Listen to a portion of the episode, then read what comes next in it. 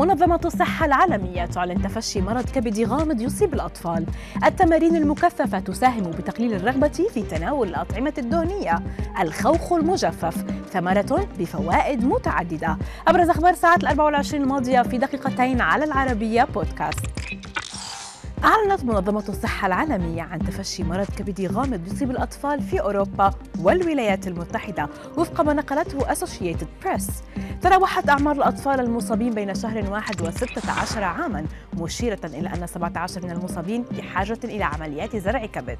سجلت منظمة الصحة العالمية حالة وفاة واحدة على الأقل نتيجة هذا المرض ولم تذكر المنظمة الدولة التي شهدت حالة الوفاة.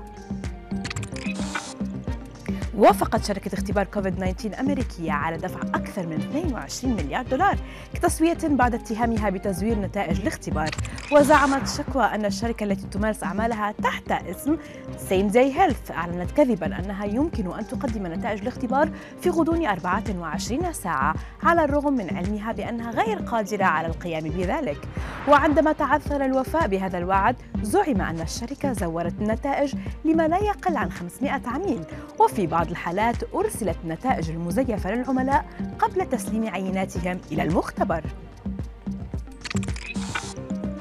توصلت دراسة جديدة إلى أن أداء التمارين المكثفة لا يحرق الدهون فحسب بل يمكن أن يبعد الشخص عن تناول الأطعمة الدهنية.